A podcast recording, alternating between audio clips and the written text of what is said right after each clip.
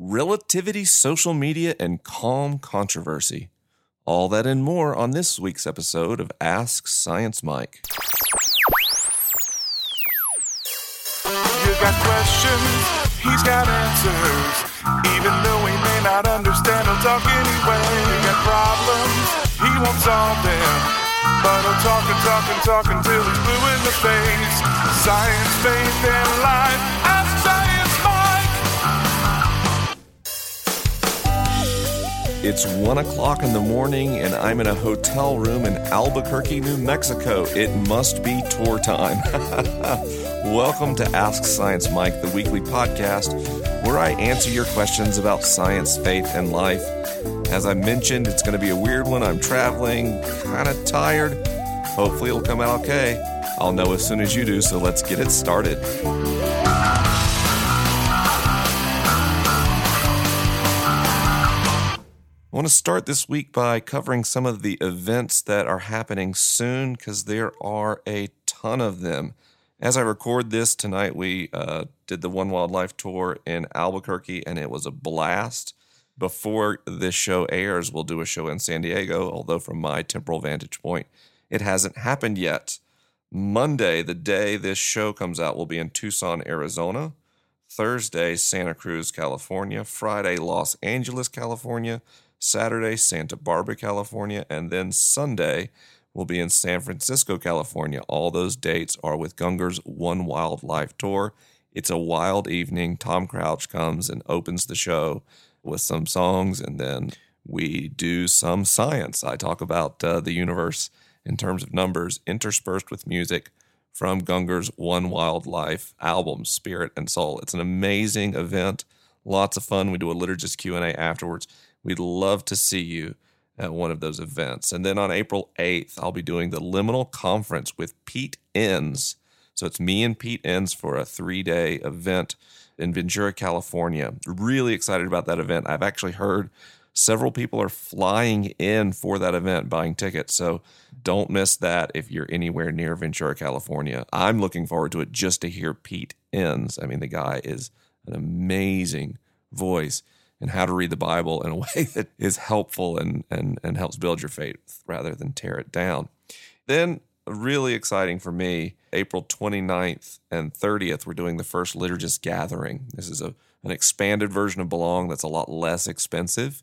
Tickets are on sale now. You can go to liturgist dot com slash gathering to get more information, or for all these events, just go to ask science mike dot com and click on the events button. The gathering, we're trying to do everything people have asked for. We're going to more cities more often, a lot lower ticket price. It's a day and a half event.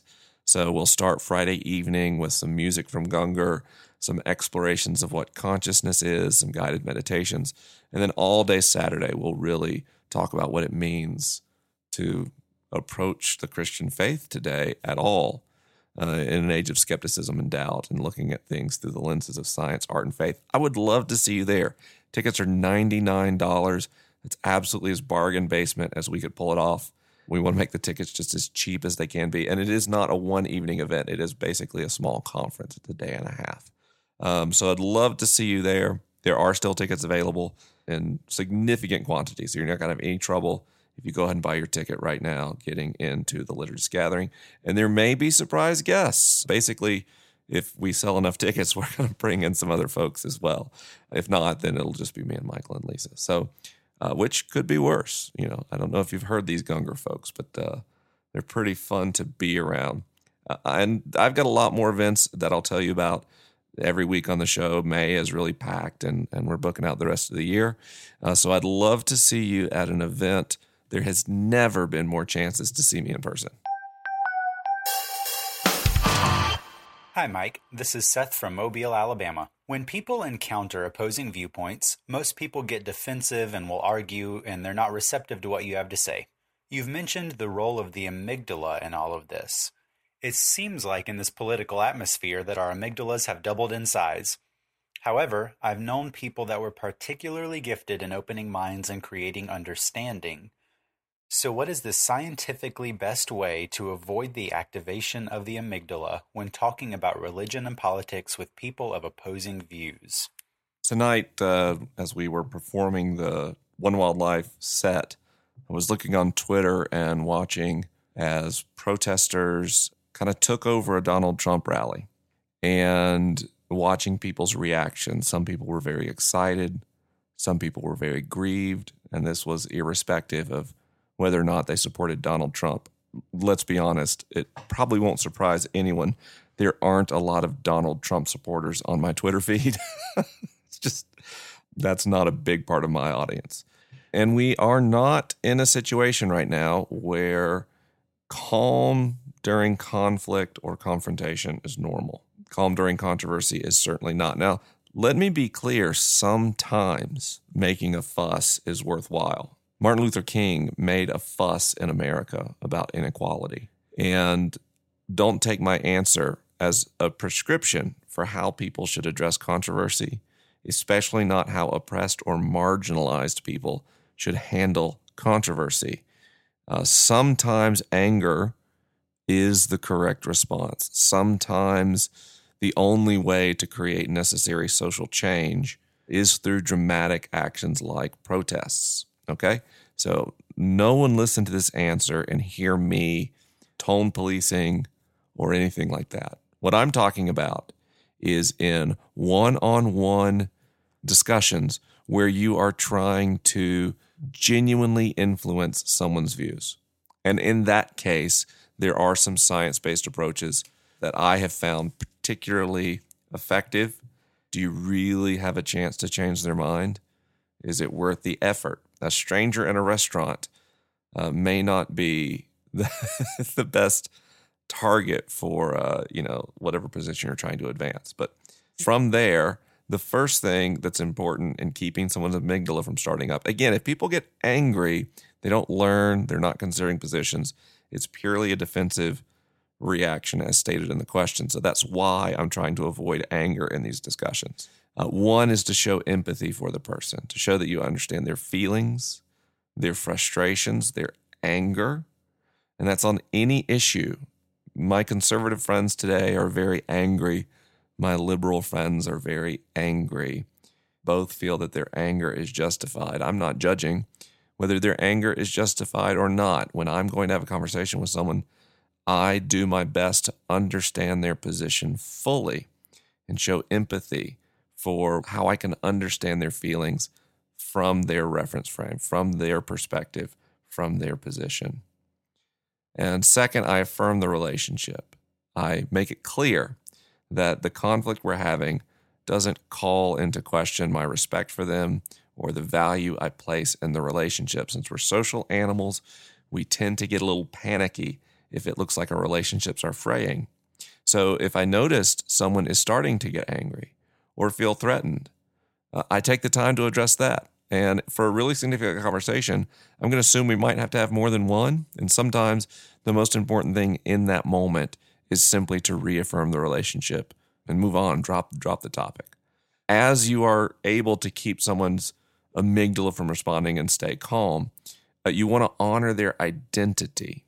Humans have a psychological need to self-identify as good people. And if you call into question someone's identity as a good person, they are going to become defensive if they have any kind of functional psychological makeup. So you never want to attack someone's identity. Instead, you want to confront specific issues while affirming goodness. I am a white man who talks about white supremacy. And I don't do this to make a career out of it. I don't do this to to take the platform or voice from people of color as much as possible. If you, if you look at my work, you'll see I work very hard at amplifying the voices of people of color on topics of racism and other topics using, you know, my societal advantages as a straight white male. Unfortunately, straight white ma- males today are disproportionately able to address issues of inequality and injustice. And I think that's important. But when I talk about white supremacy, uh, most people who are involved in the kind of systemic supremacy that America exhibits today aren't aware of it. They don't view themselves as racist. They would never say a racist thing. And in their hearts, they don't believe there's any difference between people of different races. They are simply unaware of the way, in many ways, the cards are stacked against people of color in America. And so when I talk about white supremacy, I am careful to affirm their goodness, to say that I understand and I know that they care for people of color and that they view them as equal. And what I'm talking about is how we can have our actions match those beliefs. And I usually do that from a perspective of my own failures, my own learnings, the things I figured out I am doing wrong. I almost always tell the story of white supremacy from my perspective as a person who has benefited from it and who has learned from it. So I never, as much as possible, I'm sure someone would say, well, I saw on Twitter one time. Okay, I make mistakes. But I try to never come from some position of moral superiority. The only reason I understand these issues to to any degree is because people have patiently explained them to me. And so I just try to pay that forward. I try to patiently explain it to other people. And frankly, it's easier for me to do as someone who is not under an oppressive system. Based on societal conditioning, white people are more likely to listen to me because I'm a white person and therefore automatically safe. So you're going to pick your battles. You're going to show empathy. You'll affirm relationships, honor identity, and confront the issues while affirming the goodness of the person. Those are the best techniques I have off the top of my head. It's a... Uh, It's uh, much past one o'clock at this point. So I hope that answer was good. It was a little bit, uh, uh, I'm going on stuff I've already looked up. I haven't, I didn't even do a fresh, uh, fresh Google on that one. So, woo, a little delirious. Our next question came in from the email inbox and it reads, "Hey Mike, first off, thanks for your work. I can't overstate the impact it's had on my spiritual life and worldview. My question is about relativity. On your most recent Liturgist podcast, you talked about disparities between two theoretical points of view and how it can cause the relative now to fluctuate where the viewpoint would be in our past and our future. I understand the past part, but my mind is having a hard time grasping how any theoretical viewpoint ten billion light years away could be viewing our future. If that were the case, it sure brings up questions of free will. Can you help me sort this out? I'm fascinated. Thanks." Uh, and the question is from Clay.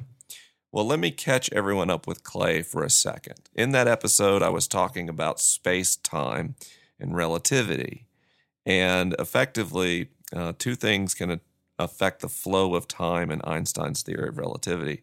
One is intense fields of gravity, and two is velocity. The closer you are to the speed of light, the slower you experience time. I explained that in great detail in a recent episode of Ask Science Mike about gravitational waves. So if you'd like to catch up, go check out that episode and then join us again.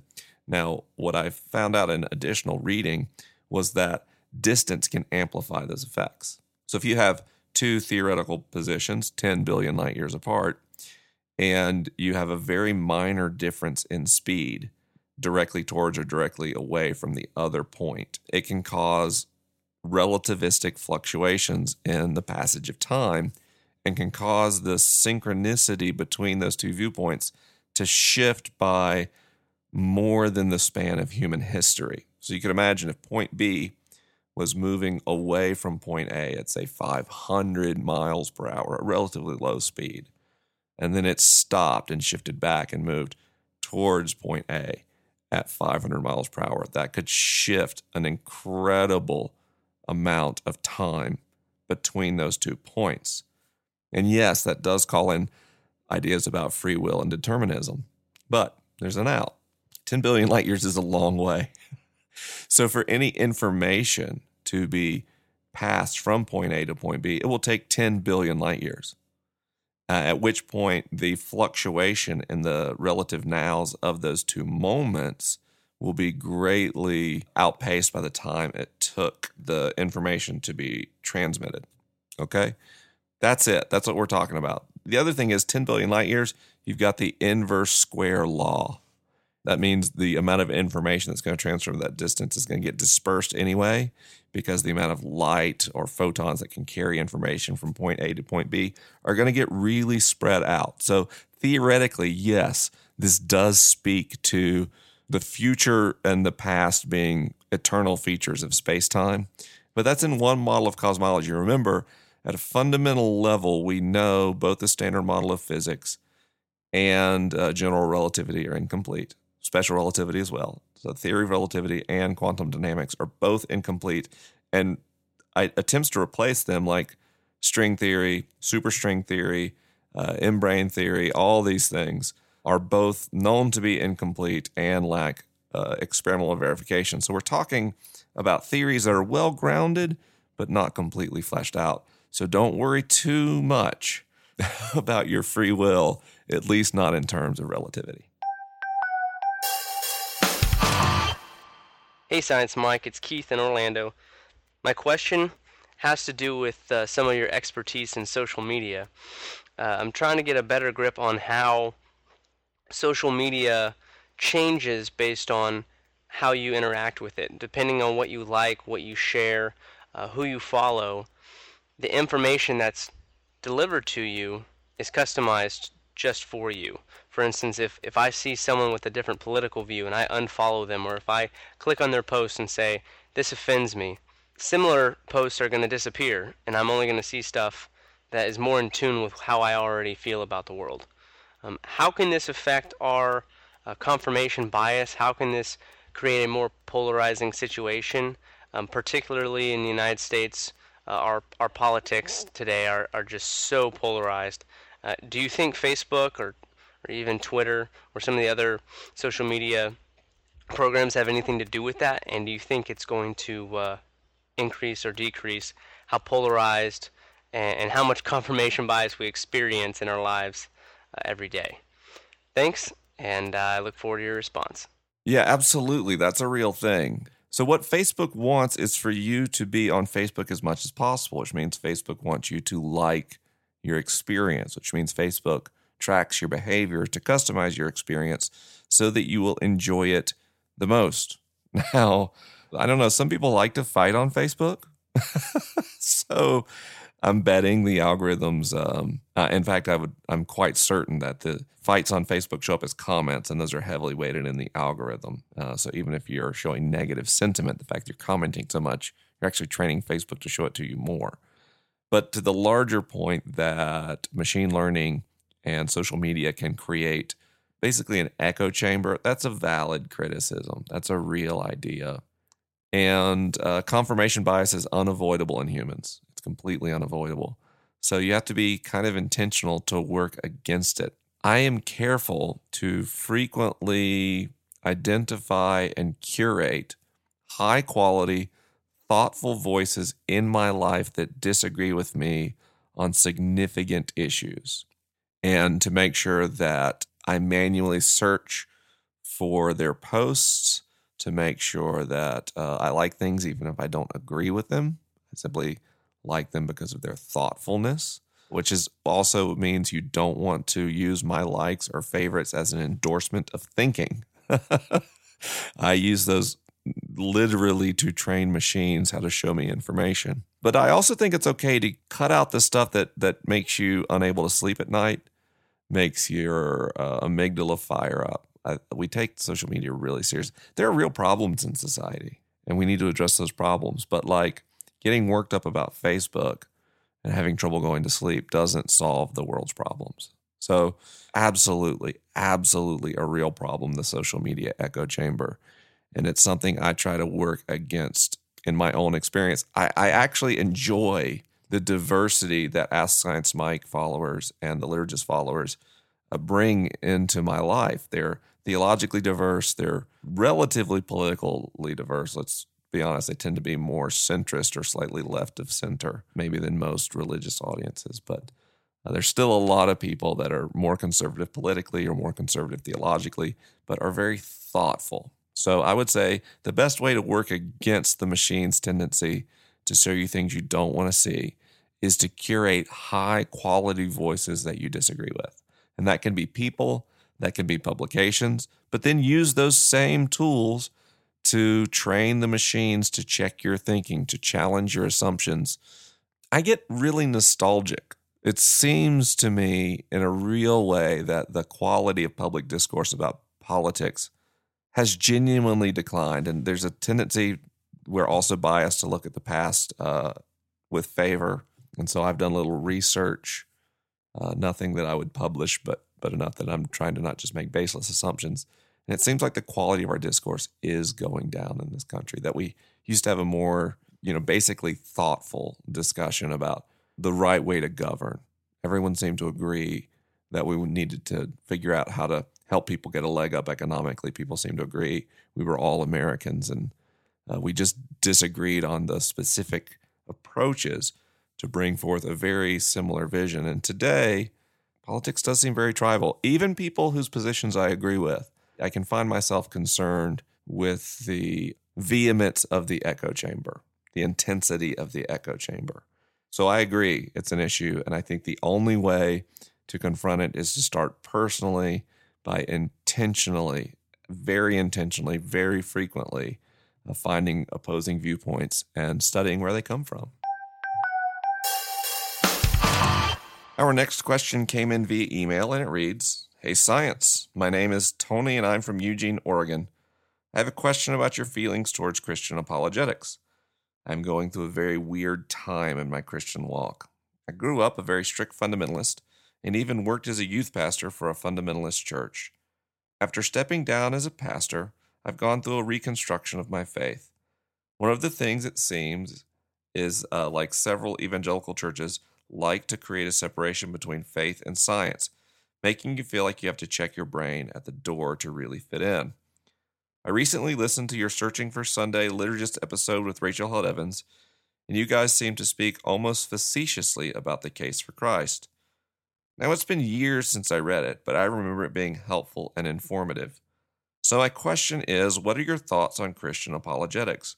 Are they helpful and substantial, or are they weak arguments made by evangelicals used to make them feel more secure in their faith? I really appreciate your show, and thank you for creating a venue where people like me can celebrate both science and faith and be okay with having doubts and tough questions." Man, Tony, thank you. That is a great question. I would say my relationship with Christian apologetics is complicated. First of all, I think evangelical Christian apologetics helps many people feel closer to God genuinely, helps them lead more moral lives, helps them be a more positive force in society. And it also helps prop up really destructive theologies that harm people, create situations for spiritual abuse, and even cause Christians to believe things that perpetuate oppression for marginalized people groups. So it's a, it's a mixed bag for sure. Uh, I read The Case for Christ when I was younger, and it was helpful at the time. It also set me up for a fall. I sometimes wonder if I would have learned a less rigid form of Christian faith and practice if my faith would have ever fallen apart, if it might have been more ready to deal with and face head-on tough questions about the character and nature of God, God's relationship to the Bible, the sorts of things I talk about all the time. Now, part of when you hear me speak almost facetiously, or Michael or, or Rachel or any of us, Uh, we're people, we're doing our best, our very best, to be gracious hosts for a conversation, but we're people, we've got scars, we've got hurts. I've done a lot of, of hard work to uh, recover from some traumatic experiences leaving evangelicalism. I'm not blaming anyone, don't hear that wrong. I'm not casting fault at anyone, except perhaps myself, but it was still one of the hardest experiences of my life to relatively quickly leave a community of people that I'd invested decades in. So sometimes that snark, that's just a psychological defense mechanism. It's also an attempt, believe it or not, to voice solidarity with other people who have experienced some kind of similar hurt. Uh, but I, I would never want anyone to feel minimized or hurt or mocked or made fun of by me using a tone like that. It's a very intentional thing for me to try to make as many people feel included and heard and valued as I possibly can. Now, it is impossible to do that with everyone, but it matters to me that is someone who even is, is very conservative evangelical could listen to this program, and even if they don't agree with me, could feel like I care for them, that I, I believe that they want to achieve good in the world, that I believe that they really and genuinely love God. That is incredibly important to me. I got a little emotional. It might just be uh, I might just be really tired. In the end, I don't think a rational defense of the Christian faith is what it's all about. I'm a mystic. We meet God in experience. And theology, scripture, practice is all about helping us move towards a direct experience with God. Now, many, you know, evangelicals would say that our faith is not built on experience. I'm not talking about pure experience, by the way. I'm talking about an experience that then propels us to action, and that is through Christian faith and practice. That's why we're Christians and not, you know, Buddhists or whatever. Not that I have any problem with people who are Buddhists or who are whatever. They're not specifically religious at all or not religious at all. But I believe God is something we know through love. By loving God, we come to a knowledge of God, but that is not a knowledge that we can put into words. I don't think apologetics does that. I think apologetics can help people frame their faith when it's first starting out. It can help them satisfy some intellectual curiosity.